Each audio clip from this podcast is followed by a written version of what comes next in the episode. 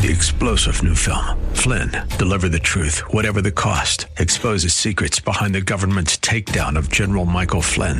Flynn knew what the intel world had been up to. He ordered the first audit of the use of contractors. This set off alarm bells. He told the truth. He was the most dangerous person for Donald Trump to hire. They had to get rid of Flynn.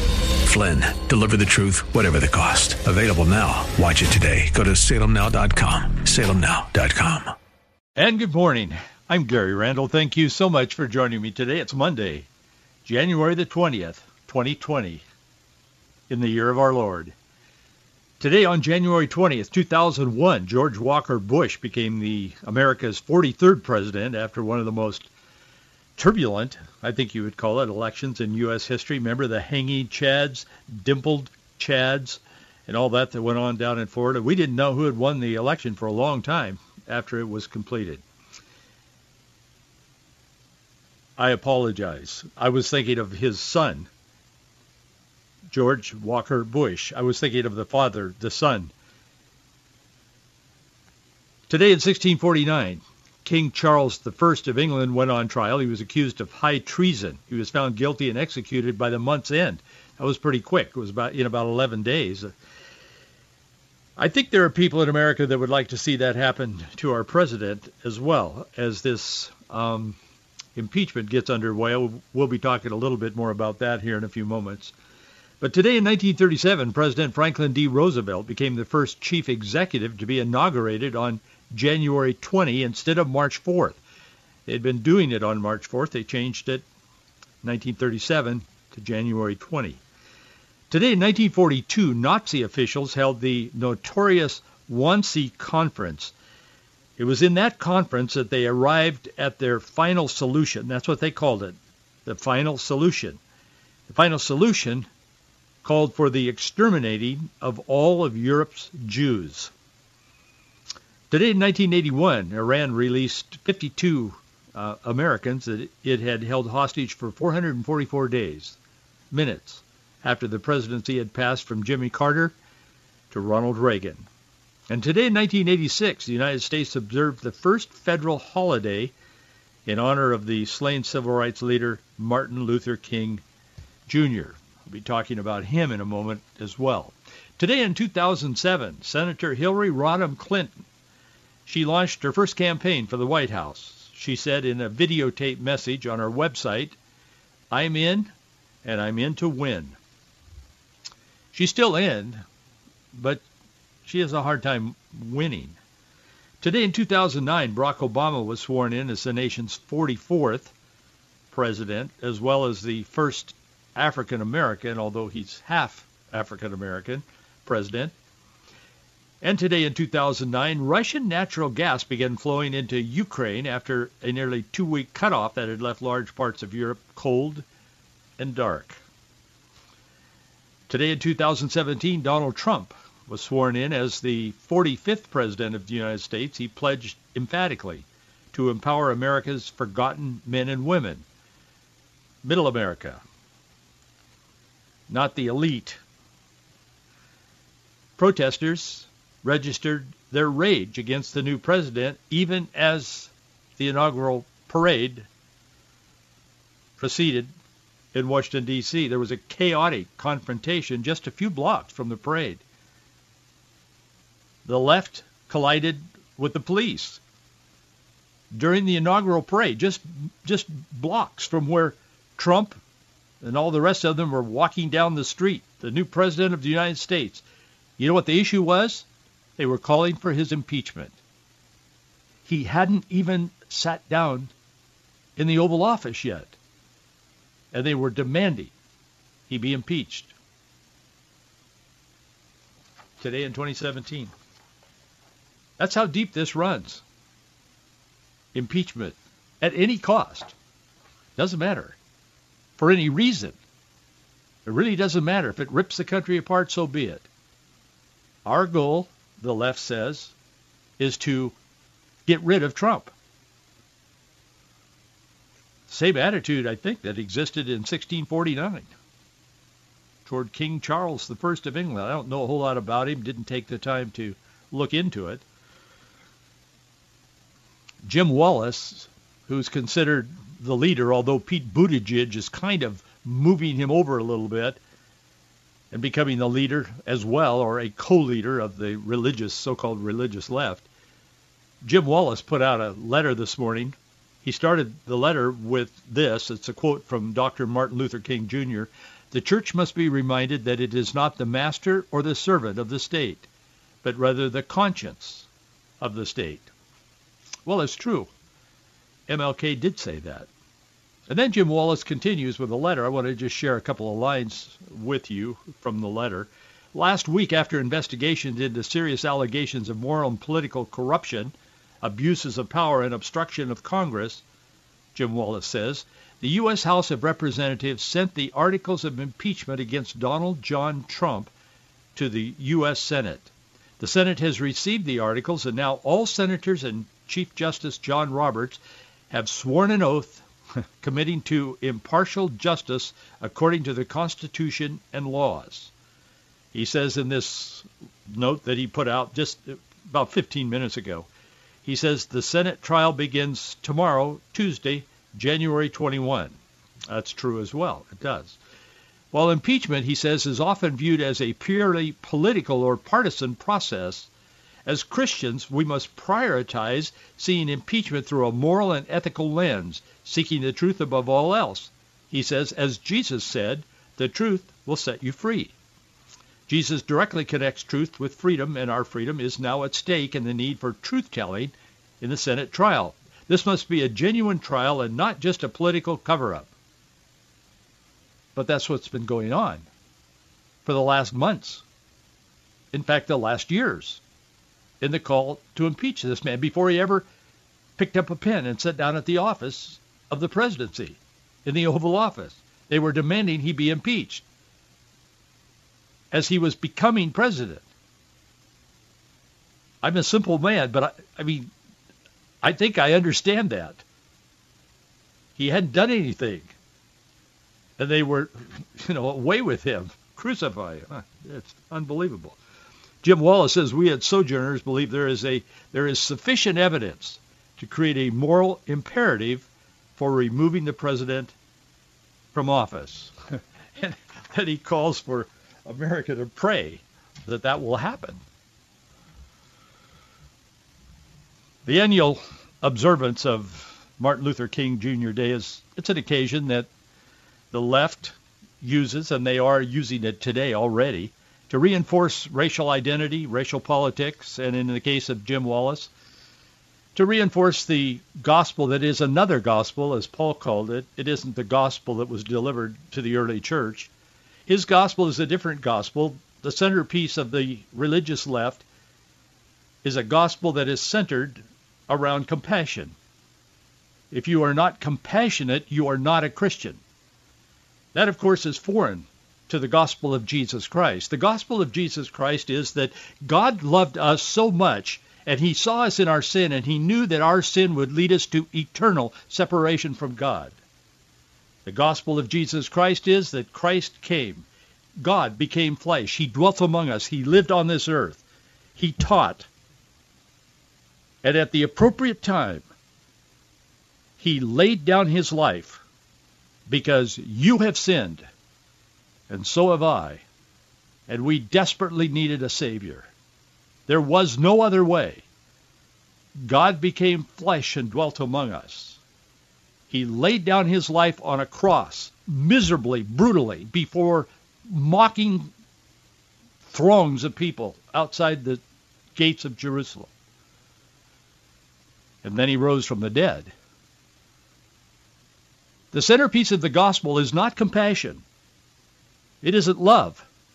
The centerpiece of the gospel is Jesus Christ, the Son of God. If you confess with your mouth, if you believe in your heart that Jesus Christ is the Son of God, that he rose from the dead after being crucified, you shall be saved.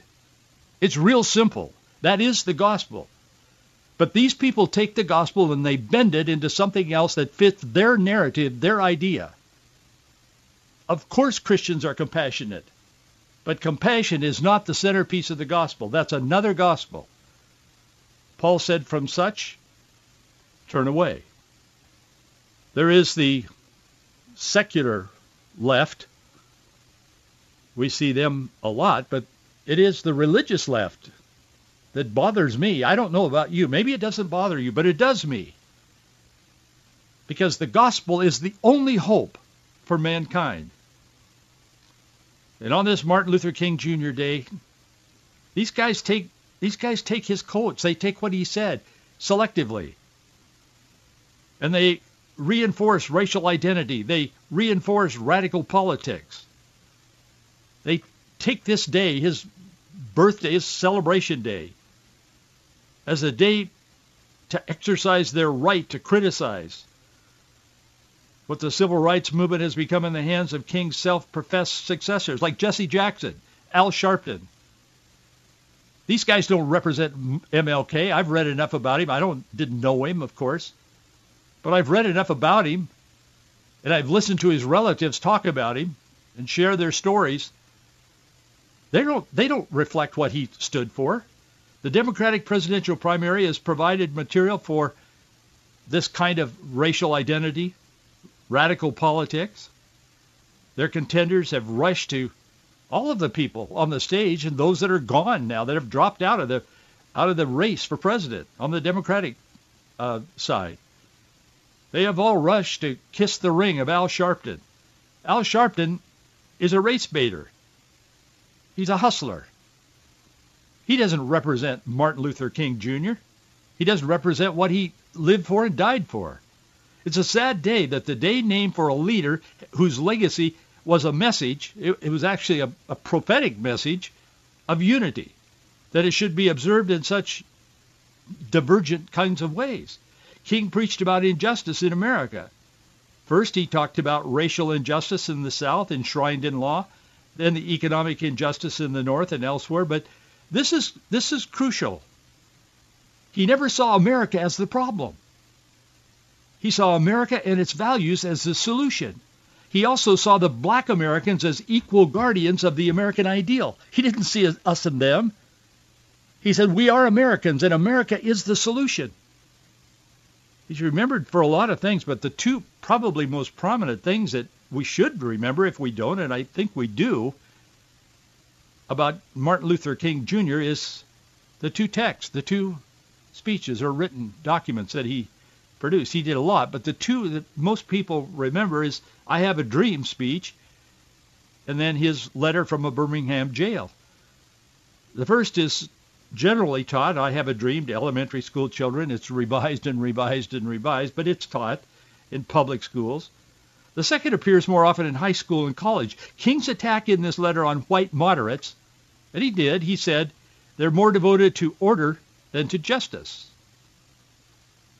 He said they they need to refocus. That gave birth to the new left of the 1960s. Even today's woke left the people, some of the people that have dropped out, like Cory Booker, have dropped out of the presidential race, are now standing on the sidelines because they couldn't get enough support and money, and they're criticizing the white guys that are still in the race for being in the race. I mean, when you just take away all of the layers of, of political correctness and just look at where we are today on this Martin Luther King Jr. celebration day, good grief. What are we thinking? On the one hand, they say they are carrying on the, the legacy of Martin Luther King Jr., and they're not. They're undermining everything he said and believed in. I don't know. There's more to the letter from the Birmingham jail that isn't taught. What they will not tell these kids, and they won't tell you today, is that King also declared, and I'm quoting him, we will reach the goal of freedom in Birmingham and all over the nation because the goal of America is freedom. What? that isn't what they're saying. They're kneeling on football fields, and the teacher of the year in either Minnesota or Michigan, I read over the weekend, she attended a football game and she was voted teacher of the year in that state. It was either Michigan or Minnesota. It was up in there somewhere. And at this big football game, I think it was the one of the championship college games just the other day, within the last week or so. She goes out on the field. She's being recognized as Teacher of the Year for the state. She takes a knee, clenches her fist in defiance to America because we're racist. I think she was white. That I mean, that's how much attention I pay to the color of the skin. I don't know what she was, but anyway, I know what she did. America was the solution in the mind of MLK, not the problem. That was the challenge that he laid down for his generation and hopefully generations to come. But these people have once again revised what he said to meet a narrative that they have they have created in the darkness of their own minds. The left walks in darkness.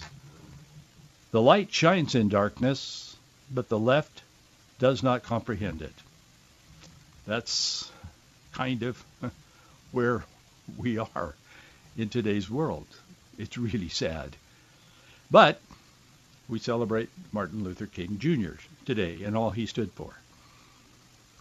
Impeachment of President Trump is going to dominate the world news this week.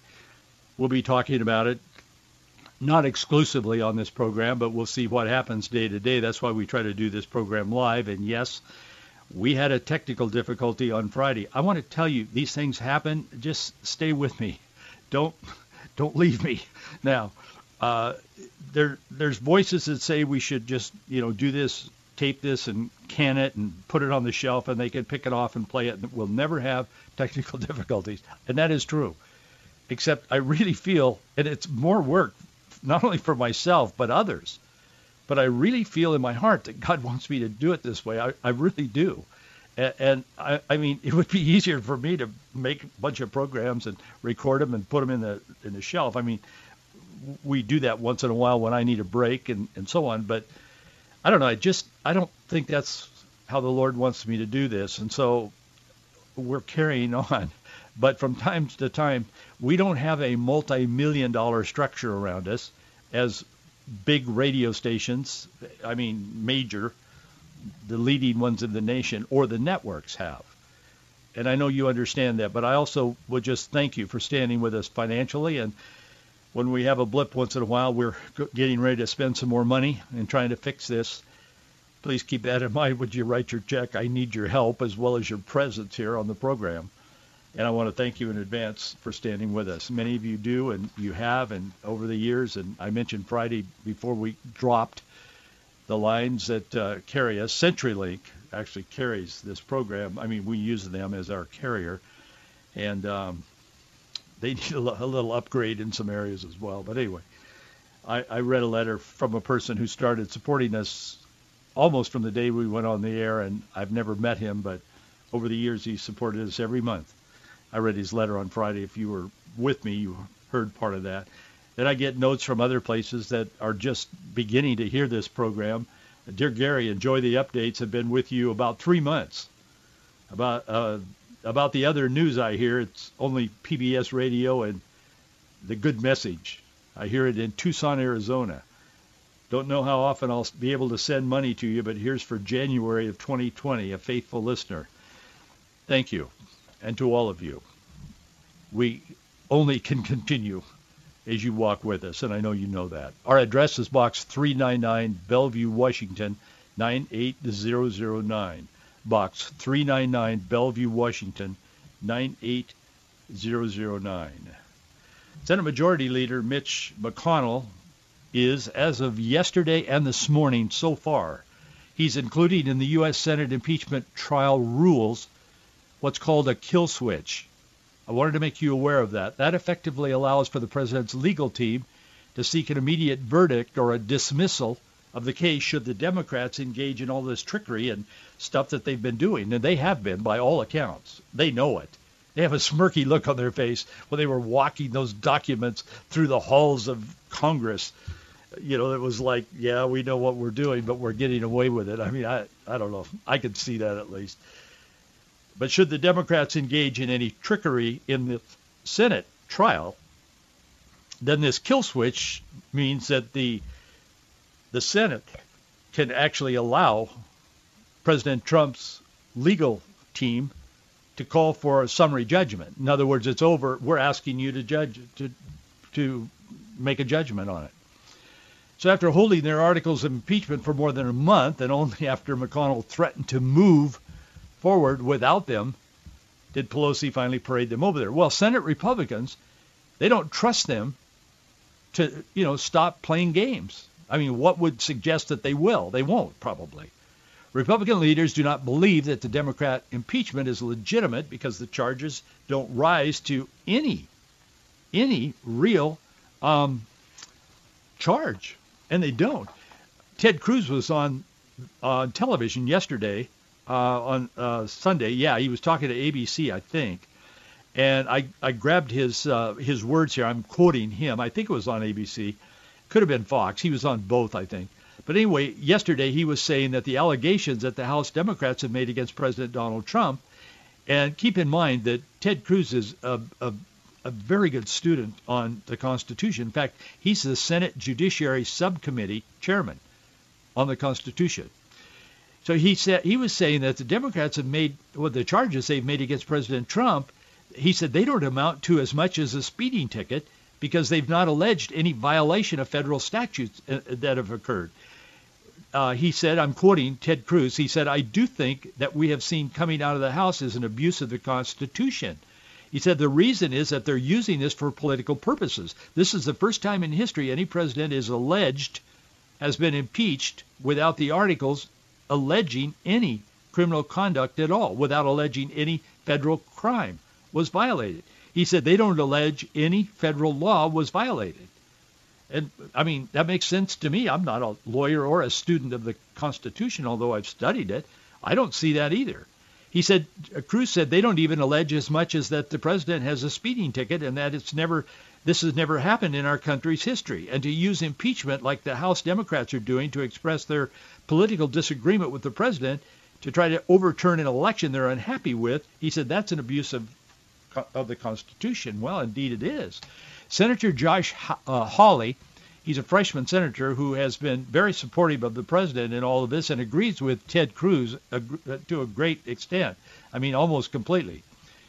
He had previously drafted a, a, a, measure when Nancy Pelosi kept sitting on these articles over in the House. She wouldn't deliver. Remember that was going on over the last number of weeks, and she was, I mean, she, age, age is relative. I, I mean, you, we are what we are, you know, whatever our birthday says we are.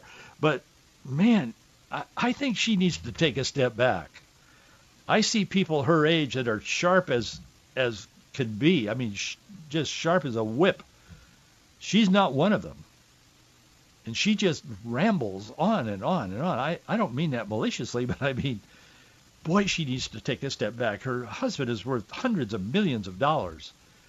And and she, they, I think they've been married for a long time. They have a bunch of kids and stuff. And I mean, she needs to kind of think about maybe not doing what she's doing any longer because she just is all over the place on this stuff. But anyway, the Senate Republicans don't trust them. So Hawley put up this thing that if she didn't bring those documents, the articles of impeachment over to the Senate, that his bill would have dismissed the charges and none of it would have ever happened as far as the record is concerned. Well, Nancy didn't want that, of course. So the articles are now in the hands of the Senate. Well, Hawley now has come up with this new law, new rule for, and Mitch McConnell has not thrown it out as of right now when I'm speaking. If the Senate keeps this kill switch rule that allows for a motion to dismiss or a summary judgment by the president's team, that'll block any Democrat gamesmanship in the days ahead. A lot of the Democrats are saying that Alexander Hamilton would have been the first to say that Trump should be impeached and removed from office, not just impeached, but removed from office. But he wouldn't have. Harvard law professor and Democrat who voted for Hillary, Alan Dershowitz, has now joined the, the Trump team. He says, I'm not here to support Trump. He's a Harvard law professor for years. He just retired a couple of years ago. He said, I'm not here to support Trump. I'm here to support the Constitution. And of, of course, Trump, you know, took him on with the with the team, and he said, by the way, he said, I'm not going to charge the government, the taxpayers, the Trump administration any money. He said, I'm doing this pro bono because I'm here to defend the Constitution. Well, that rattled the left, to say the least. And Schiff, I noticed, was on television over the weekend, really uh, doing what they always do. He was trying to dismantle Alan Dershowitz. Nobody believes that Alan Dershowitz is anything less than a, one of the finest constitutional scholars in our legal system in America. I mean, everybody believes that. They know he is, even if he is a Democrat. But Schiff turned on him immediately when he made himself available. Washington Post published an essay recently in which they said Hamilton, Alexander, pushed for impeachment powers, and Trump is what he had in mind. In the essay, Hamilton is viewed as the impeachment sort of marker, and Hamilton is a crucial instrument. Joseph B. Sweeney wrote that, uh, read the the the piece, the essay in the Washington Post, as I did, and he turned around and wrote something. I think it was Friday. He published it, or, or maybe Saturday, but he wrote in the Federalist, and he debunked the whole thing that the Washington Post had put out there. I don't have time to go through it, all of it, obviously, but I wrote an article today about that, and I included that. That my article is kind of focused on on this whole idea of of based on the what Joe Sweeney wrote in the Federalist, based on the fact that Hamilton never even suggested anything close to what they're trying to do to Trump. And what the Post has done, and the left is doing, they've taken parts of what Hamilton, Alexander Hamilton said, and in one case he was really mad at Aaron Burr, and he was just I mean, damning him with his comments, and they've taken that out and they've extrapolated out of context. They've extrapolated that that is that that was intended for somebody in the future like Donald J. Trump. It is bizarre. I got to tell you, and I've said this often on this program. I've never seen anything like this in my lifetime, and you know I'm over 40. I mean, it's amazing. It's amazing. So anyway, I wrote an article on that, and I I don't have time to get into it this morning all of it. I've shared a bit of it with you, but I would encourage you to read that. It's at Faith and Freedom, faith You go there, it'll come up, and you can read the whole thing. It's linked, and you can spend as much time on it as you want or as little time, but I would encourage you to read it. Again, thank you so much for being with me today. Just remember that impeachment is to be used as a shield, not a spear. That's what's going on in our country. We'll talk about this during the coming week, but I would encourage you to pray for the president. Pray for the country. God is not unaware of what's going on, and he cares, and so should we. I'll see you tomorrow.